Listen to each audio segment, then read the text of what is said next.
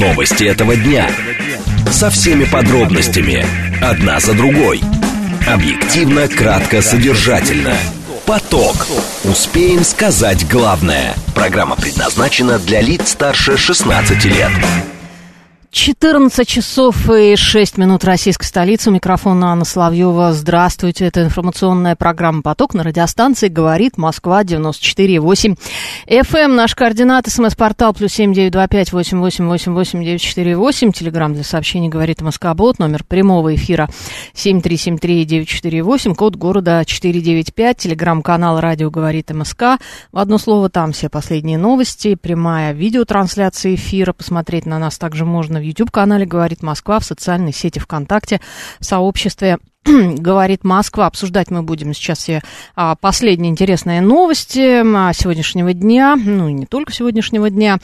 А, итак, в течение ближайших 54 а, минут мы поговорим о том, что в России могут запретить деятельность коллекторов. А, вот как раз выясним, могут ли, по крайней мере, такие предложения звучат. В СПЧ предложили расширить список правонарушений для выдворения мигрантов а, из России. Об этом поговорим. В Роскачестве анонсировали появление ГОСТа на школьную а, форму. Ну и заменившие а, Зару и другие магазины в России, ливанские, а, ливанские магазины могут закрыть в августе из-за того, что там просто нет покупателей. Поток. Успеем сказать главное – в России могут запретить деятельность э, коллекторских агентств. Такой законопроект, разработанный депутатами от ЛДПР, направлен на заключение в правительство страны, выяснили известия. А, в нем также содержится запрет для банков продавать долги своих клиентов третьим лицам, то есть тем же коллекторам. А, по мнению ряда экспертов, а, стоит не запрещать работу выбивальщиков долгов, а усилить э, контроль за ними. В общем-то, парламентарии предлагают сразу резать э, по-живому, просто запретить работу э, коллекторов, что за этим последует, пока не ясно. А, так, так, так, так, так, а что тут говорят? Ну, собственно, тут приводятся различные мнения экспертов, но мы сейчас эту тему обсудим с нашим экспертом. У нас на связи руководитель аудиторско-консалтинговой группы АИП, эксперт Московского отделения опоры России по финансово-правовой безопасности Сергей Елен. Сергей Викторович, здравствуйте. Здравствуйте. Ну, собственно, э, обсуждают коллекторов практически каждый месяц, мне кажется, да, но теперь вот просто уже радикально депутаты от ЛДПР предлагают запретить их работу. А как вы считаете, вообще, возможно ли это и нужно ли запрещать работу коллекторов? Ну, мое мнение, конечно, э, что нужно скорее не запретить, а более жестко регламентировать работу коллекторов – Угу. Потому что на сегодняшний день фактически работа коллекторов сводится не к юридической работе, а работе колл-центров, которые угу. отрабатывают большим списком перечень запросов, выкупленных у банка, либо переданных по агентскому договору для обработки, и работают по э, речевым модулям, по скриптам э, обученные специалисты, которые э, оказывают фактически ну, в большей степени психологическое давление на должников. И вот эта грань этого психологического давления, она часто переходит границу. И для того, чтобы исключить эти злоупотребления, нужна жесткая регламентация того, что может э, доносить специалист, который работает с долгами, а что не может, где допустимо, а где нет. И самое важное, жесткая и серьезная ответственность за нарушение этих норм. Mm-hmm. Потому что э, если эту функцию передать э, банкам, да, банк э, более крупная структура, больше дорожащая своей лицензией, безусловно. И, но у банка будет все равно стоять э, подобная задача. Все равно банку нужно будет просто реализовывать эти все сервисы за счет своих э, сотрудников штатных. Это для них не совсем профильная деятельность, дополнительная нагрузка, отвлекающая от основной банковской деятельности. И, в принципе, ну, проблематика, она может не исчезнуть никуда, потому что все равно вопрос вот этой вот, скажем так, досудебной работы, до того, как э, будет э, дело перейдет в суд, э, будет взыскание, вот эта грань, она должна быть четко определена, и объем угу. полномочий должен быть жестко регламентирован. Вот мое мнение, что нужно работать скорее в этом направлении. Ага. А, еще один вопрос. Я так понимаю, что вообще а, вот эта вот а, история с коллекторами, она пришла к нам с Запада, да? Да. А, ну, там же ведь как-то регулируется их работа, но вряд ли, я не знаю, в тех же США а, вот какие-то головорезы приходят, там угрожают людям, или это, ну, тоже примерно так же выглядит? В разных странах по-разному. В некоторых э, чаще всего э, работа коллекторов, э, если мы говорим про цивилизованную работу, она сводится к юридической работе, к написанию претензий, обращению в суд, инициированию исполнительного производства, то есть передачи функции взыскания уполномоченной структуре, ну, службе судебных приставов, в общем-то, то, что, uh-huh. у которых есть полномочия. Вот. Сейчас эта, эта, эта функция разделена. Коллекторские агентства, как, в большинстве своем не, не выполняют эту юридическую функцию, они выполняют вот эту вот досудебную э, переговорную часть. Uh-huh. А юридические компании выполняют функцию вот эту вот юридическую, ну, либо сам банк занимается, либо какие-то юридические компании выполняют эту функцию. Вот э, э чаще всего, э, э, если мы говорим про цивилизованную работу коллекторов, это фактически коллекторская работа сводится к э, вот к этой правовой части. Uh-huh. Вот, э, либо в некоторых странах э, у коллекторских агентств э, больше полномочий, и часть функций, которые у нас в России реализовывают служба судебных приставов, они в некоторых странах э, эти полномочия имеют э, коммерческие структуры коллекторские. Но здесь тоже достаточно такая тонкая грань, и не так просто, я думаю, что будет э, навести порядок, если расширить полномочия, наоборот, коллекторов. Я думаю, что это не наш э, путь, скорее это вопрос, может быть, совершенствования Э, работы судебных приставов, жесткая регламентация работы коллекторских агентств, они имеют право юридической частью заниматься, просто у них и, могут заниматься, просто у них, как правило, бизнес-модель построена по-другому. Угу. Она построена по тому принципу, что они берут большим, огромным пакетом долговой истории, часто поэтому возникает путаница. Они берут пулом отдельности, а в этих в большом пуле информации бывают какие-то ошибки, задваивания, одна и та же сумма бывает даже уже взысканная, а по ней коллекторы а, атакуют э, человека, uh-huh. тоже, что, в общем-то, неправильно. Uh-huh. Вот. А коллекторы, наверное, должны тогда будут перестроить свою работу, вот, и, может быть, сделать более какой-то индивидуальный подход, уйти от этой такой верной Угу. А, слушатель, а, слушатель задает вопрос, Савелий Михайлович его зовут. Если в конечном итоге большая часть взыскания идет через ФССП, э, то есть службу судебных приставов, то зачем нужна прослойка коллекторов, в которой оседает часть сумм взыскания, нехилая комиссия за посредничество? Это разные стадии. Угу. Коллекторы работают над, как я говорю, на досудебной стадии, когда еще нет обращения в суд, а на стадии побуждения должника заплатить э, по угу. обязательствам. Дальше, когда наступает, если, если должник все-таки не платит, нужно обращаться в суд э, и, получив уже решение суда, только тогда можно обращаться, обращаться в службу судебных приставов. Пока нет решения суда, не, не будет возможности получить исполнительный лист. Имея исполнительный лист на руках, нельзя будет инициировать исполнительное производство, ну, другими словами, нельзя будет обратиться в службу судебных приставов. Угу. Поэтому это разные стадии э, работы по взысканию долга. Понятно, что чем э, раньше долг взыскан, тем меньше нагрузка на судебную систему, потому что обращение в суды – это нагрузка в том числе и на судебную систему. Это угу. затраты на юристов, затраты на юристов либо со стороны э, банка, либо со стороны э, ну, того, кто занимается взысканием. Ну, в любом случае, это, это издержки сторон по обработке этого долга. Угу. Вот. Поэтому здесь на самом деле одно другое не заменяет. Э, вот. Но другое дело, что досудебную работу, безусловно, могут выполнять банки тоже. Но только, скорее всего, для банков это не, не очень удобно в силу непрофильности этой, этой, этой, этой деятельности. Угу. Вот. Ну, в общем а как, такая. как сейчас вообще а, осуществляется контроль за деятельностью коллекторов? Я так понимаю, что банк, э, ну, то есть если человек э, перестает платить, да, не платит он несколько месяцев, они продают просто эти долги коллекторам. И, и, и либо продают большим пулом, как я говорю, то есть uh-huh. э, переступа, э, иногда э, не продают полностью, а предоставляют э, по агентскому договору право работать по этому долгу, ну, с, по сути дела, с оплатой на, за результат uh-huh. вот, э, данной работы.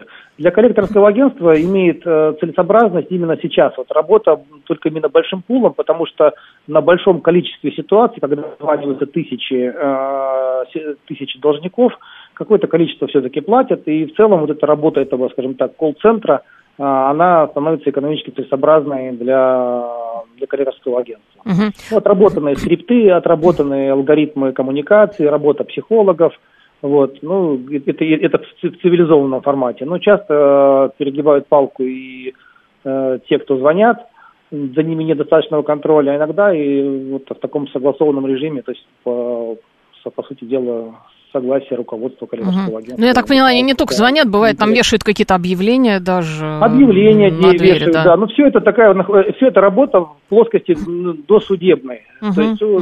звонят, подъезжают, э, как-то пишут, звонят родственникам, там вариаций, э, скажем так, этого, этих коммуникаций достаточно много. Вот, но все в деталях, понимаете, звонить можно по-разному, и в разное время можно звонить, и с разной частотой. И опять же, а если звонки идут э, пожилому родителю, у которого слабое сердце... Да, здесь, звонят же ведь еще и родственникам, да-да-да. Да, родственникам, угу. звонят родственникам, еще очень часто выбирают э, наиболее уязвимые места, пожилым людям, угу. э, которые, родителям должника. Вот, и здесь вот, действительно очень тонкая, когда таким звонком можно довести человека до инфаркта, э, в краске. Ну, соответственно, вот такие моменты и нужно, скорее всего, регулировать, да? Простой вопрос с точки зрения регламентации непростой. Я думаю, что здесь нужно, конечно, максимально жестко, максимально прозрачно, и лучше минимизировать э, э, действия, которые могут... Э, Извините, связь Все. прервалась. А, у нас а, прервалась, к сожалению, связь, но, в принципе, мы все вопросы уже выяснили. А, я могу только поблагодарить нашего эксперта. Это был Сергей Елен, руководитель аудитор-консалтинговой группы АИП, эксперт Московского отделения опоры России по финансово-правовой а, безопасности. Мы практически а, обсудили эту тему до конца, но я вижу, что вы тоже хотите да, что-то сказать. 7373948, телефон прямого эфира. Алло, здравствуйте, как вас зовут? Да, привет. А, вы знаете, вообще можно Привет. запретить коллекторскую Привет. А как вас зовут? Да, да, да. Да, Денис. Да, а, Денис. Запретить полностью коллекторскую деятельность угу. и ответственность за выдачу кредитов полностью переложить на банк. То есть банк, когда выдает кредит, угу.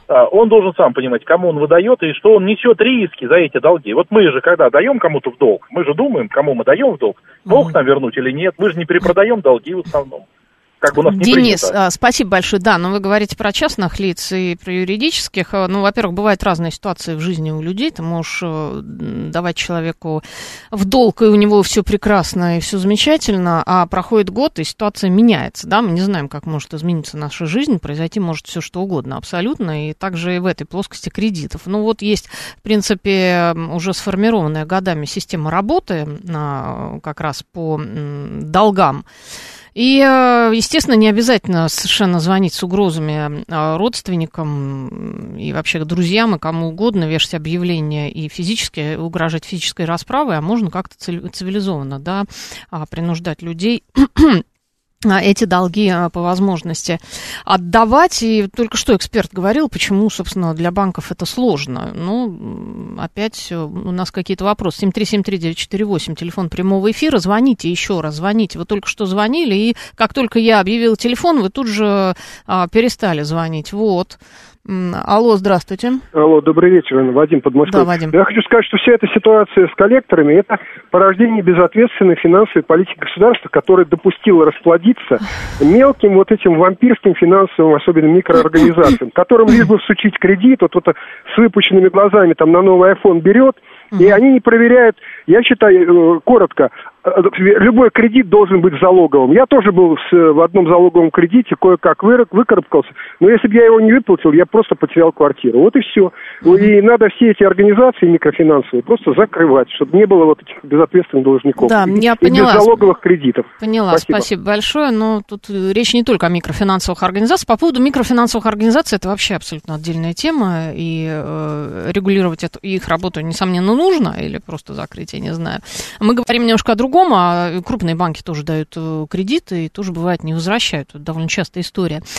Так, у нас большие ставки. Кредитные организации получают основной долг в первые платежи, а потом им э, можно и продать долг. Э, Мартин Селян пишет. Э, так, когда мы даем в долг, мы просим расписку. Э, Слава, э, да, мы когда даем долг, мы просим расписку. Ну, кто как. Э, некоторые не просят. Ну, даже если с вашей распиской, вы потом попробуете долги вернуть. Даже с распиской у вас проблем будете, будет, не представляете сколько.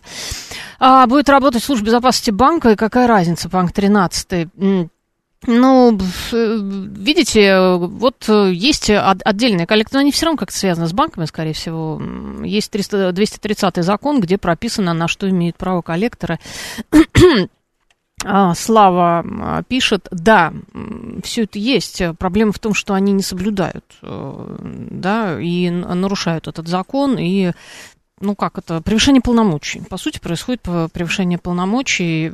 Считают, что вот только таким образом они могут долги выбить. Обсудили мы, собственно, а, только что эту тему. Это сегодня депутаты от ЛДПР предложили просто запретить деятельность коллекторов и запретить банкам продавать долги своих клиентов третьим лицам. Вот просто запретите все, но, скорее всего, как обычно это бывает, это на, на уровне только инициатив. И, конечно же, вряд ли у нас работу коллекторов запретят.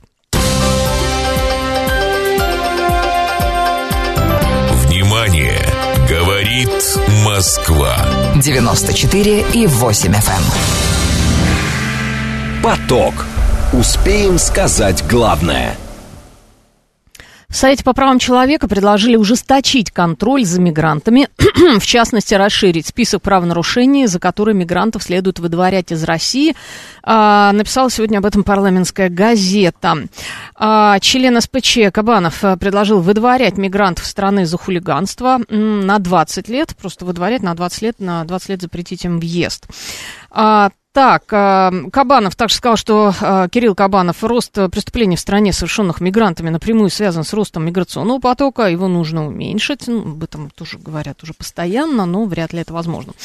Так, в настоящее время 70% мигрантов не подконтрольно государству, отметил Кабанов. Э, так это или нет, сейчас мы выясним. По его словам, даже за мелкое хулиганство мигрантов нужно а, выдворять из страны без права возвращения минимум лет а, на 20. По данным МВД, за первые полгода иностранцы совершили в России почти 22,5 тысячи преступлений. Это а, более чем на 6% больше, чем в 2022 а, году за этот же период. У нас на связи председатель комиссии Совета по делам национальности при правительстве Москвы, директор информационно-аналитического центра «Прогноз» Юрий Московский. Юрий Викторович, здравствуйте.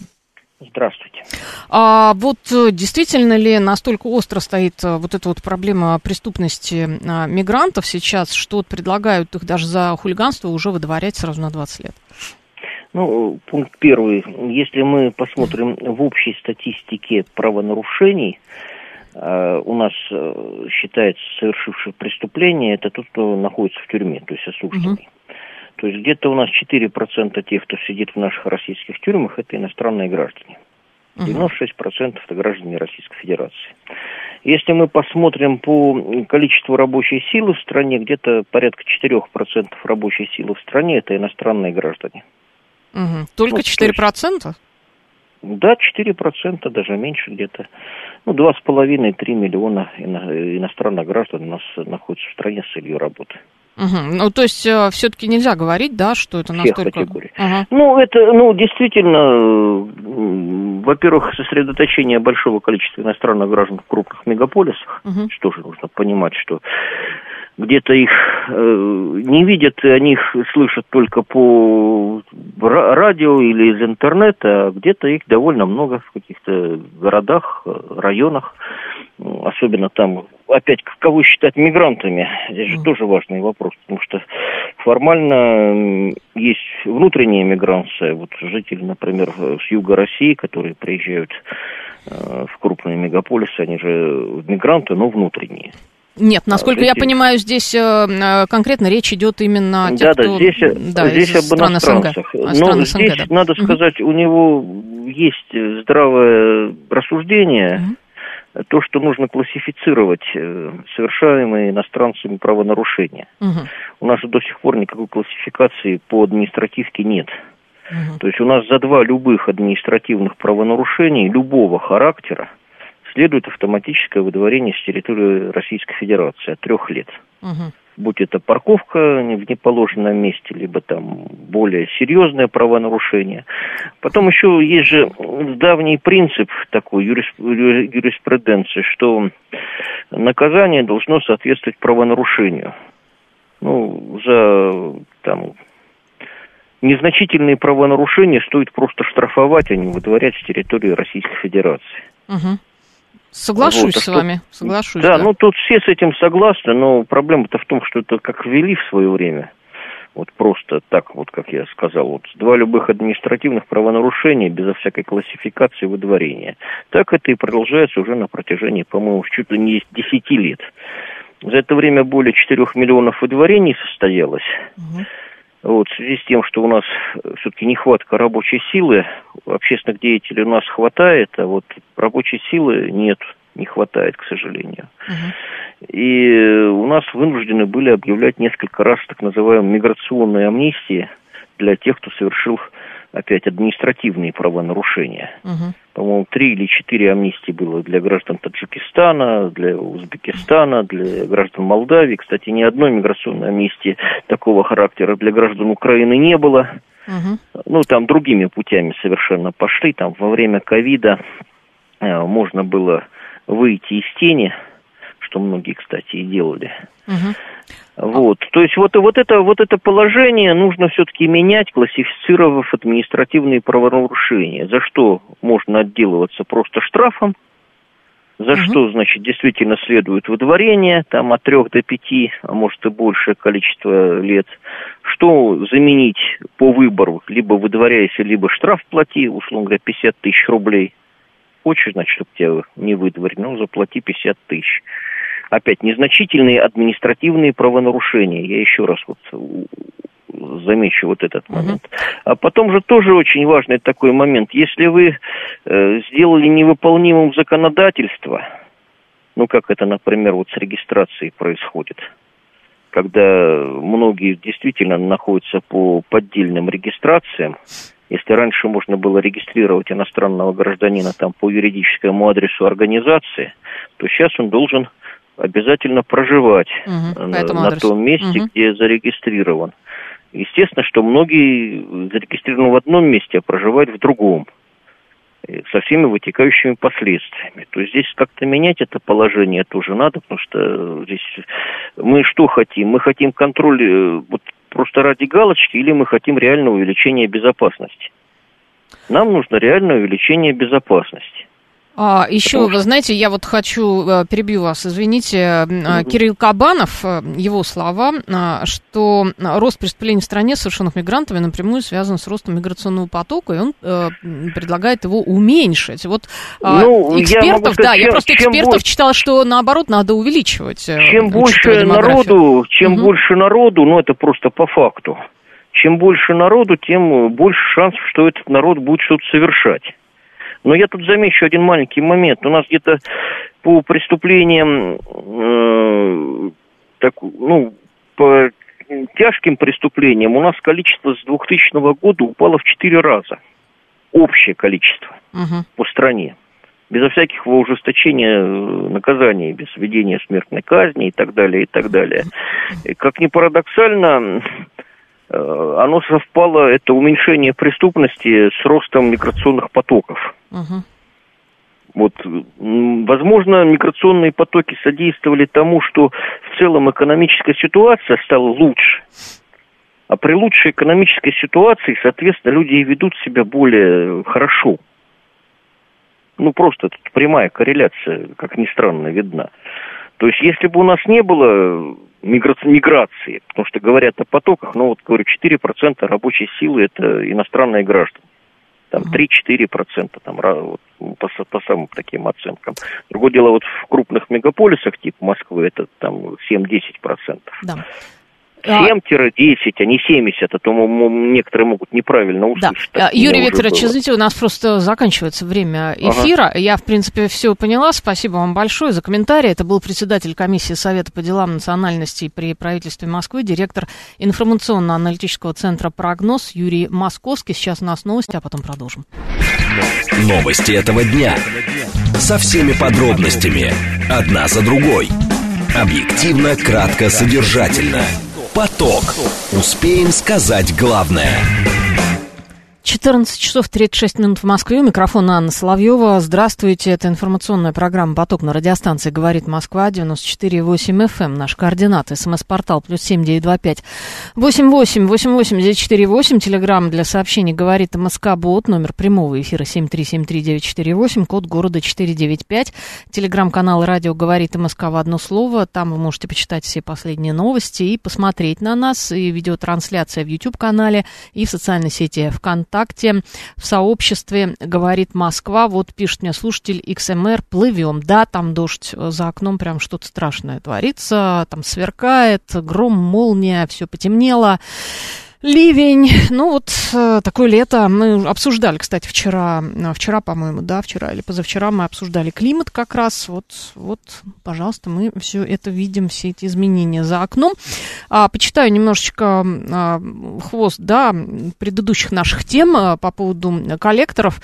161 пишет, сейчас сужусь с коллекторским агентством, микрозайм на меня кто-то взял на мои паспортные данные, получили деньги без подписи посредством ответа смс непонятного номера. Как такое может быть, мне непонятно микрофинансовые организации, коллекторы сидят в одном здании, они есть аферисты и те, и другие. Честно говоря, я вообще не совсем понимаю, как это возможно, и мне кажется, что вам надо не с коллекторским агентством а, судиться, 161 писать заявление в прокуратуру, как такое, в принципе, вообще возможно, если это действительно так. А, что еще по поводу мигрантов, да? А, так, так, так, выдворение на 20 лет не будет работать, на родине покупают новый паспорт и опять едут в Россию. Масрут пишет. А, вы, видимо, знаете, а, что а, пишете.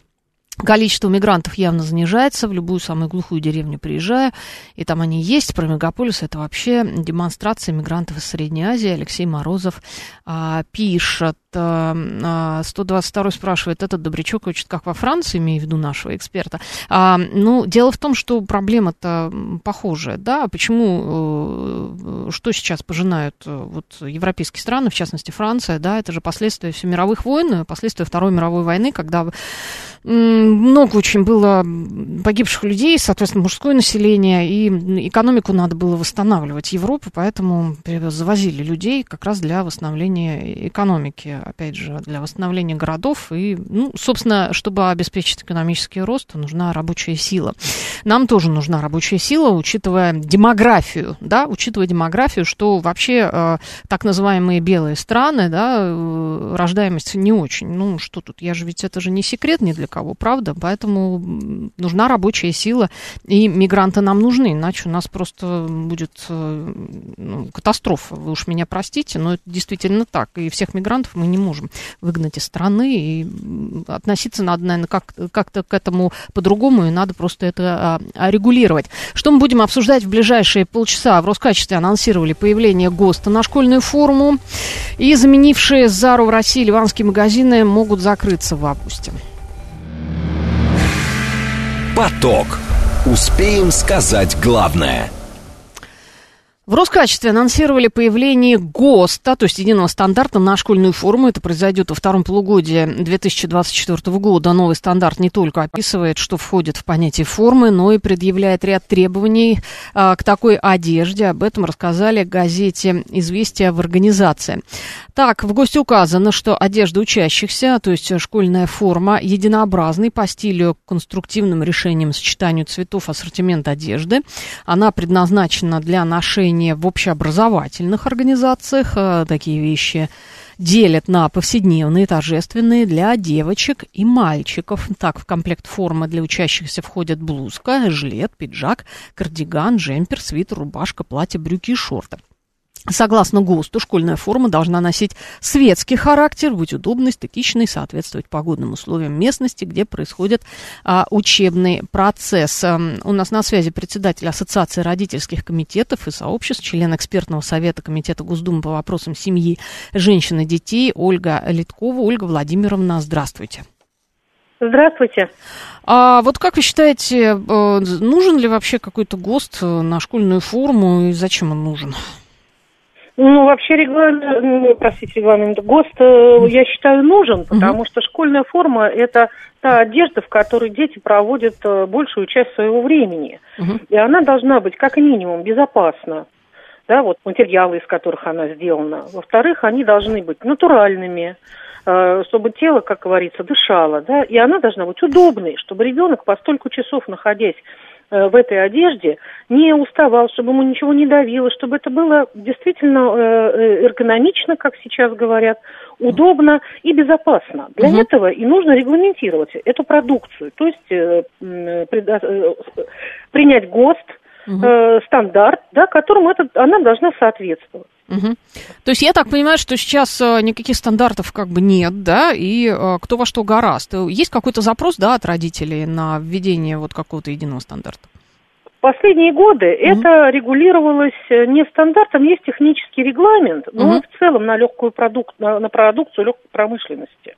И есть еще технический регламент для э, товара для детей. То есть нет, э, нет э, стандарта именно на школьную форму что является школьной формой, как она выглядит, из чего она делается.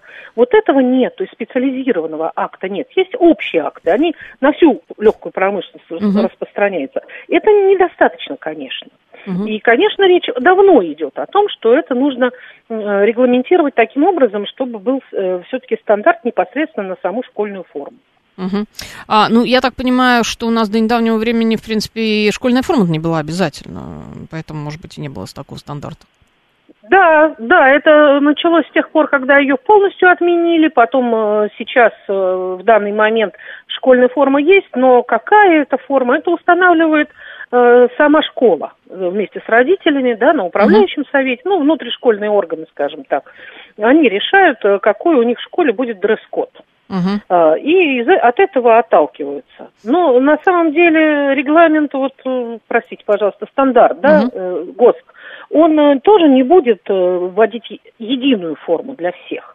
Он, он это, это документ для тех, кто производит школьную форму, но он дает признаки, что такое школьная форма, да, как угу. она примерно должна выглядеть, и, соответственно, каким стандартам качества она должна соответствовать. И а, там есть, а извините, я вас перебью, угу. там а, есть требования к материалам, да? Да, обязательно. Угу. И к тому, какие материалы, и из чего там это все сделано, и э, насколько все это э, экологично, натурально и удобно, это должно быть обязательно в этом стандарте. Угу. А не приведет ли а, вот это введение этого единого ГОСТа к подражанию просто школьной формы? Вы знаете, э, дело в том, что у нас же есть производители школьной формы, наши российские, которым уже много лет, например, там фабрика «Смена», которая еще с советских времен школьную форму шьет. То, uh-huh. есть, э, э, то есть нормальные производители, нормальные фабрики, они всегда шили форму, соответствующую стандартам. Uh-huh. Не всегда брали хороший материал и ее делали качественную. Поэтому я, насколько я знаю эту систему, я думаю, что э, министерство не станет э, наших производителей ставить в какое-то э, сложное положение экономическое. Вряд ли, потому что я знаю, что они работают в сотрудничестве, в союзе. Конечно, это общее решение, как, какие там должны быть стандарты качества. Mm-hmm. И главное, что эти стандарты уже много лет выполняются. Я сама была много раз на, на таких совещаниях, mm-hmm. и все эти детали обсуждались. Э, проблема как раз была не в том, что наши производители не того качества делают э, форму. Поэтому я думаю, что у наших производителей не будет проблем с этим. Угу. А все должно остаться в тех же экономи... ну, как бы финансовых, да, там, э, размерах. Uh-huh. А вот проблемы всегда были с дешевой китайской формой, с подпольными э, какими-то э, там пошивочными, которые делают подешевле, но из искусственных тканей. Да, это дешевле, многие родители не понимают, да, каких-то uh-huh. там тонкостей. И берут ребенку дешевую форму. А то, что, как это сказывается на здоровье ребенка, насколько ему это неудобно, и зимой холодно, летом жарко, и еще что-то. То есть качество не соответствует на самом самом деле детской одежде. И это всегда было, да, и это была проблема. Вот. Но, может быть, сейчас с тем, что будет ГОСТ, как-то с этим будет легче. Ага, и еще, Ольга Владимировна, знаете, какой вопрос? А, вот э, школа принимает решение, да, ту или иную форму э, заказывать. А, то есть они теперь будут, э, соответственно, заказывать вот эту форму только у тех производителей, которые шьют в соответствии с ГОСТом, правильно? Ну, вы знаете, школы вообще формы, как правило, не заказывают. Нет, я имею в виду вот эти родительские собрания, да, то, что они принимают э, это решение. Э, они принимают да. решение только о том, какой верх, какой низ, какой угу. цвет. Да. Э, синий, черный, белый. А уж кто производитель, Угу. Это каждый родитель решает самостоятельно. Ну, то есть, в целом, это все равно просто родители будут покупать эту школу, эту форму, просто она будет в соответствии с ГОСТом пошита. Да. Ну, это все равно решение принимает сам родитель. Да. В итоге. В итоге. В итоге, да, конечно. Угу. Как, где, где купить форму, у какого производителя купить форму и какая она в итоге да, будет, угу. это решает сам родитель. А вот то, что она будет синяя или э, угу. черная или коричневая, это уже решает э, школьная угу. администрация вместе с родительскими комитетами. Угу. Спасибо большое, вас поняла. Угу. А, спасибо, Ольга Владимировна. Это была председатель Ассоциации родительских комитетов и сообществ, член экспертного совета Комитета Госдумы по вопросам семьи, женщин и детей а, Ольга Литкова. А, ну, собственно, несмотря на введение ГОСТ, форму все равно будут покупать сами родители, они сами просто будут смотреть, э, соответствует э, эта форма ГОСТу или нет. Наши фабрики также покупали на ненатуральные ткани, как и обувь, чтобы конкурировать с Китаем, иначе будет убыток, пишет Мир. Платить кто будет? У людей денег нет, Роман, платить будут родители. Всегда форму покупают родители, и ну, кто будет платить? Понятно, кто. А зачем он тогда нужен, вернее, для кого, Юлия? Вот я тоже пыталась задать вопрос, я думала, это будет как централизованно, но нет, это родители, все равно родительский комитет э, принимает это решение, родители сами покупают эту форму, просто они будут, э, ну, они будут понимать, что вот эта вот форма а, соответствует ГОСТу, а вот эта форма не соответствует, если, допустим, у человека немного денег, да, но, к сожалению, они все равно будут, видимо, покупать китайское, насколько я а, понимаю. Если родители наплюют на это, ребенка из школы выкинут, у нас образование образование обязательно, значит, можно послать их с этой формой. А, Роман пишет, не, не поняла сейчас вас, а, что значит наплюют. Нет, он все равно придет в форме. Другое дело, что она, возможно, у него будет китайского производителя. Один вопрос, когда что-то возвращают, э, приводят железные аргументы, но когда это отменяли, тоже приводили как-то так. Панк 13 тоже вас сейчас не поняла, потому что опять я вас э, вот только что выяснили, что эту форму все равно также будут покупать родители. И родители будут принимать решение, у кого они эту форму будут покупать. То есть, если бы этот ГОСТ ввели на форму и централизованно школа принимала решение, что вот мы заказываем там нашу школьную форму вот у этого производителя, это да, это одно. А если это также э, за это отвечают родители, ну, за это, собственно, отвечают за своих детей родители. А, так, что еще пишут, пишут, пишут, кто будет проверять ГОСТ, спрашивает Юлия. А, родители, видимо, будут проверять ГОСТ, насколько я а, понимаю. Ну, тогда нужно и на все остальное время, кроме школы, стандарт на детскую одежду. Привет, Северная Корея, Роман Иванович.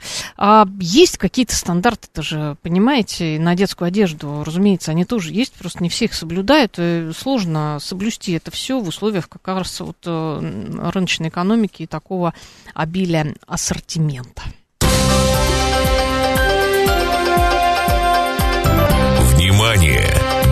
Говорит Москва.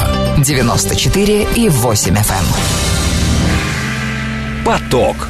Успеем сказать главное – Заменившие Зару в России ливанские магазины могут закрыть в августе. Мы продолжаем тему одежды. Ну, теперь это одежда не для детей, а для взрослых. А, дубайская компания Fashion and More Management DMCC, это владелец магазинов одежды Maak, DAP, Вилет и Икру. Это вот эти вот магазины, которые заменили а, привычные, ставшие нам привычными за много лет а, марки там Zara, Massimo Dutti, Ойша, вот это вот все. А, планируют закрыть несколько сетка магазинов России за низкой выручки. Об этом сегодня сообщил телеграм-канал Мэш. Причиной назвали плохие итоги после трех месяцев а, работы сети. А потом, правда, была информация, что не факт, что они закроют, что они что-то там попытаются сделать, или какие-то они магазины закроют, а какие-то нет. Но э, факт остается фактом, что выручка у них не очень, прямо скажем, и посетителей у них тоже немного. Генеральный директор информационно-аналитического агентства «Инфолайн» Иван э, Федяков у нас сейчас на связи. Иван Вадимович, здравствуйте. Алло. Приветствую вас. Здравствуйте. А, ну, насколько я понимаю, вот эти вот э, магазины, да, а, под э, названиями Maag, там, Dub, Vilet и Ecru не зашли все-таки, не зашли в России. А, ну, не зашли, да, действительно, результаты финансовые достаточно э, скромные у, у работы этих магазинов, но по большому счету это все предсказуемо, угу. потому что инвесторы входили ну, в какой-то степени не, необдуманно, не, не проанализировав там, текущую ситуацию и все риски, которые в ней возникают, и они не учли несколько факторов. А, первый фактор – это то, что мы наблюдаем падение доходов населения, а одежда и обувь – это первая группа товаров, на которых э, население экономит, поэтому в целом объем продаж сейчас небольшой по Э, этой группе товаров. А второе, они, заходя на место крупных иностранных компаний с хорошо раскрученными уже брендами на российском рынке, э, не поддержали открытие своих магазинов какими-либо рекламными и маркетинговыми компаниями. То есть э, в результате потребители просто не знают, что это за бренд, и для них это как no-name продукция. Э, соответственно, люди не пошли в эти магазины. Ну и третье, всеми любимые там Zara, э, Massimo Dutti и другие бренды, которые раньше были представлены от компании Indetex на российском рынке, они продолжают оставаться на российском рынке доступными просто через маркетплейсы. Uh-huh. И многие потребители покупают их в онлайн. Э, в этом смысле э, возможность продавать, э, поставлять, точнее, по параллельному импорту контрафактную продукцию позволяет, соответственно, как бы видеть эту продукцию на российском рынке. Поэтому вот эти факторы, ну, скажем так, не давали шансов того, чтобы подобный проект был успешно реализован. Угу. А, ну, вы знаете, а, вот я тоже как потребитель, а, а, что хочу сказать, что в целом вот эти вот магазины, они заходили как раз на замену вот этих точек Inditex, да, и многие люди, а, которые знакомы а, с магазинами Inditex, Zara, там, Максима Дутти, Ойши и так далее, а, они, в принципе, ждали на самом деле, ждали и даже пошли туда, чтобы посмотреть, что там за ассортимент, и они просто разочаровались. Вот и все. Просто еще вопрос в том, с каким ассортиментом эти точки зашли. Ну, а, здесь э, эта вещь более субъективная, конечно, как бы, да, кому-то это нравится, кому-то нет. Э, а, очевидно, что у любого бренда есть свои преимущества и недостатки, какие-то успешные модели, какие-то не очень. А, вам, наверное, виднее, потому что вы там как э, потребитель лучше разбираетесь и можете сравнить эти марки, но все-таки в современном мире, да, там, фэшн-индустрии реклама и позиционирование бренда определяет, ну, если не половина, то даже больше для потребителя. И э, в этом смысле там, ну, никто не будет скрывать, что там какой-нибудь там тот же бренд там H&M это не самый высококачественный продукт uh-huh. на рынке, хотя он э, по базовым параметрам, конечно, должен удовлетворять потребителя. Но благодаря рекламе, благодаря позиционированию э, потребители его воспринимают весьма лояльно и готовы, соответственно, покупать. Без маркетинговой активности, без рекламной активности эффективности, добиться э, какой-то ответной реакции от потребителя с точки зрения там, его желания покупать эту продукцию, э, в современном мире, ну, в моем понимании, как бы практически нереально. Э, еще раз повторюсь, что да, они шли на смену э, известных марок, э, при этом э, их уровень э, по каким-то позициям не соответствовал этим известным маркам, ну а в конечном счете они не смогли и убедить потребителя, что это хорошая альтернатива да, тем же известным маркам, которые на российском рынке работали. Поэтому это вполне закономерно. Но обратите внимание, что почему я опять-таки говорю о том, что это ожидаемо, потому что и в других сегментах, на самом деле, рынка мы наблюдаем такую же картину. Э, та же сеть Оби mm-hmm. в сегменте строительно-отделочных материалов э, тоже терпит огромные убытки, и уже четыре раза сменились владельцы после ухода немецких акционеров. Mm-hmm. И, честно говоря, ну, в моем понимании, судьба тоже незавидна как бы этого проекта. И во многих других проектах ситуация очень похожа. То есть почему-то кажется, что так легко сейчас забрать э, эти активы иностранных компаний и на них получать э, огромный доход, но, э, но на самом-то деле как бы эти, эти активы, они требуют очень динамичной, очень активной, очень серьезной работы, э, и там деньги не так легко даются. Поэтому, поэтому мы и видим вот такие сейчас результаты, когда объемы продаж падают в разы, угу. убытки множатся, и перспективы на самом деле работы, конечно, в таком виде нет никакой. Угу. А, вы сказали, что а, а, меньше стало посетителей да, в магазинах, потому что у людей падают доходы, соответственно, они экономят на одежде. Да? А если говорить об онлайн-продажах, там э, нет разве роста вот этого замещения да, торговых центрах онлайн-продажами? Ну, конечно, онлайн растет, э, растет высокими темпами, и текущая ситуация только Э, ускоряют этот рост. Э, по многим э, известным брендам предложение можно найти только в онлайн.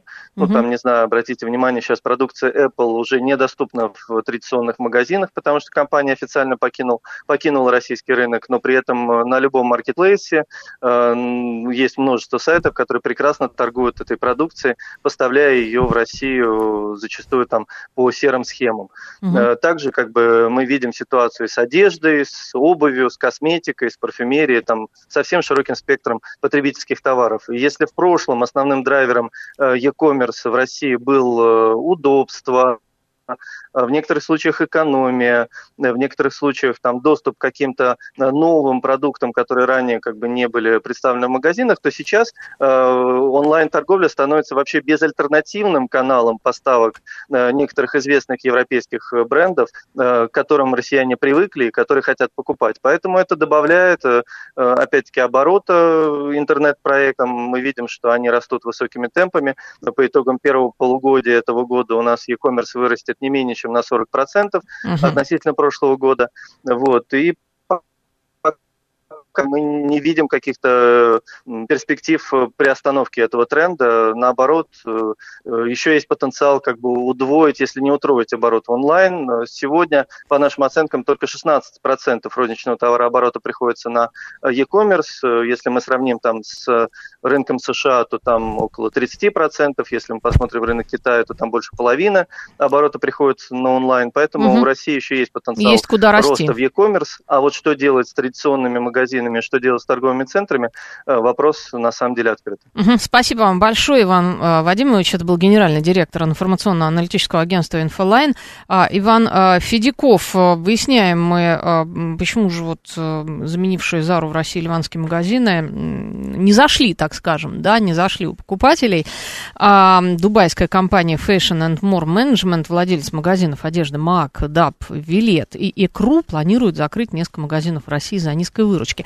А вот даже, ну, согласитесь, вот название магазинов МААК, ДУП или ДАП, Вилет, Икру, ну, я, конечно, понимаю, но вы знаете, у нас все-таки европейская группа языков в России, да, русский язык, это он относится к европейской группе, поэтому, ну, тяжело даже вот с названиями. Действительно, странный маркетинг, но они даже названия не придумали нормальные для своих магазинов, ни рекламы, ничего не дали.